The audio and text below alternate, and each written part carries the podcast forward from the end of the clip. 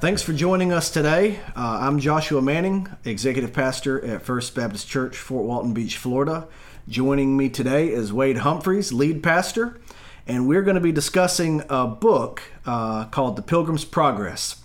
Now, it's been a while since we've had an episode of the Abide in Advance podcast, um, but what we're planning to do with this book is drop an episode about every week on a different chapter of the book, so you won't be waiting very long for content. Now, Pilgrim's Progress uh, holds a really unique place in the history of Christian literature. And uh, just to start off, we're going to talk about the author a little bit. So, Wade, who was John Bunyan? John Bunyan was a, a fascinating figure. He um, was born in the early 1600s. Uh, he struggled with his uh, beliefs and was converted um, kind of middle part of the 1600s and he became a preacher. And about the time he began preaching the monarchy was restored in england and they made it illegal for churches and preachers to function outside of the church of england um, but he was uh, a nonconformist, Puritan. Right. He was a Baptist, and he felt uh, the conviction that he was called to preach, and so he would hold services and preach outside of the boundaries of the Church of England. And because that, he was thrown in jail, and he was in jail for I think about twelve years. Right, the first time. The first time, and during that time in jail, uh, he wrote um, some a couple of, of very key works one about his own religious pilgrimage called Grace Abounding to the Chief of Sinners, and the other, uh, Pilgrim's Progress. And uh, this book has stood the test of time, uh, maybe, maybe the most published English book other than uh, the Bible. Right. Well, why study the Pilgrim's Progress? So we know a little bit about the author, but what makes this book so special? Well, uh, Bunyan again wrote this uh, while he was in jail, and he really wrote it, it, it, in kind of a twofold manner. One, it was sort of a um, it was sort of autobiographical in terms of what had happened in his own life, but it was also a picture of what the Christian life entails. Um, which is one of the reasons I wanted us to, to study this book together, um, because uh, it's it's such a um, helpful um, picture of what it means to follow Jesus and to be on a pilgrimage uh, from your conversion to heaven. And so uh, it's a, it's a it's a it's a it's a very um, simple uh, book, but a book of great depth. And I think that's why I want us to read it as as a church family. Now, it's written in the form uh, called an allegory, and can you kind of um, just help us understand what is an allegory, how is that different from a usual narrative story?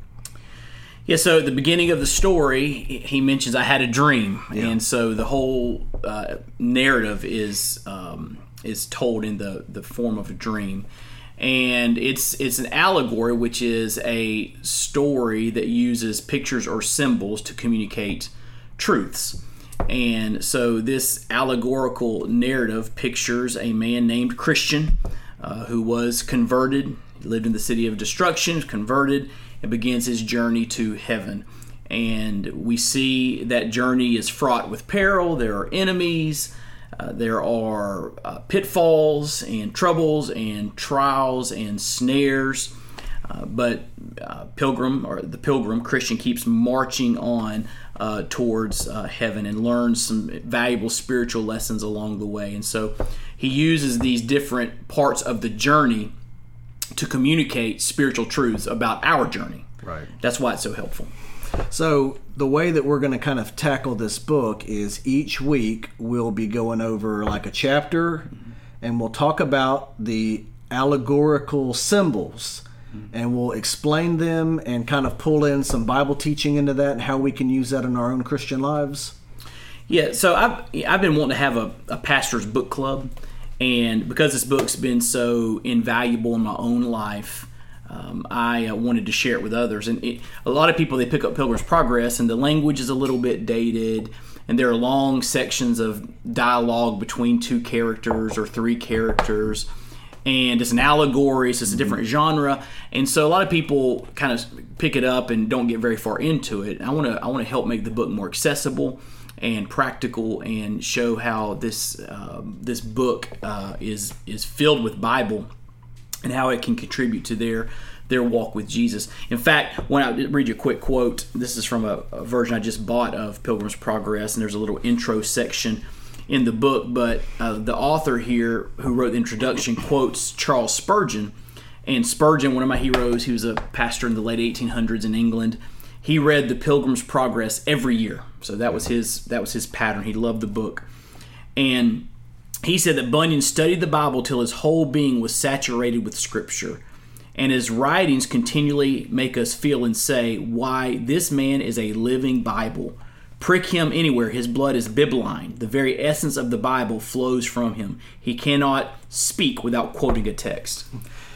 A lot of very notable Christians throughout history have quoted Pilgrim's Progress or noted it as one of the most important books in their formation. And so we're hoping that um, as you go through the book, you'll be just uh, deepened in your faith by it. You'll maybe see how the struggles of the enemy today mirror something from you know way back in the 17th century.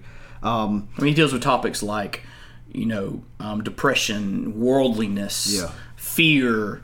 Um, spiritual warfare. I mean, there's so many different topics that are just really relevant and practical, and I want people to make that connection um, with, with this book. Right.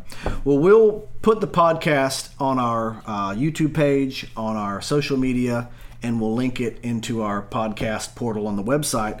But where you can pick up a copy of the book, uh, the exact version we'll be using is if you go back to the Welcome Center uh, behind the sanctuary, there's a bookshelf set up.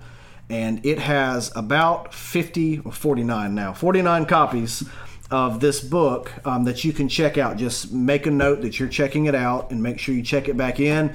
I want to thank Lynn Lambert for setting that bookshelf up. She's doing that as part of the Media Center ministry here uh, called the Athenaeum. And we're going to have uh, stuff like this coming up about once a quarter. There's going to be a book or some type of focus. We're also working on a shelf of staff picks. So if you wonder what our staff likes to read, you wonder what Wade's reading right now, you can just keep an eye on that uh, bookshelf and we'll update that throughout the year. But if you would like a copy, uh, either check Amazon or check the uh, bookshelf back in the um, Welcome Center behind the sanctuary. Um, anything else we need to know before we get started? No, I just hope you'll read it with us. It's it's a it's a great uh, a great book, very helpful, very encouraging, uh, very challenging. You, I think it'll help you um, to ingest more scripture, and it'll help you love Jesus more. I really do. I like the way Bunyan talks too. Yes, yes, love that love that English. Well, thank you for joining us. Uh, this is just a quick intro uh, showing you what's coming with the Pilgrim's Progress. And um, each week, also, if you have a question um, from either the previous week or about an upcoming chapter, um, email us. Email me at jmanning at fbcfwb.org. Um, or send us a text, um, or just put something um, in one of the boxes in the sanctuary with a question on it, and we will anonymously read your questions um, as we go through this. So we want this to be a dialogue between us and you, and uh, we hope this is spiritually edifying and beneficial for you. Thank you again for joining us. Have a good day.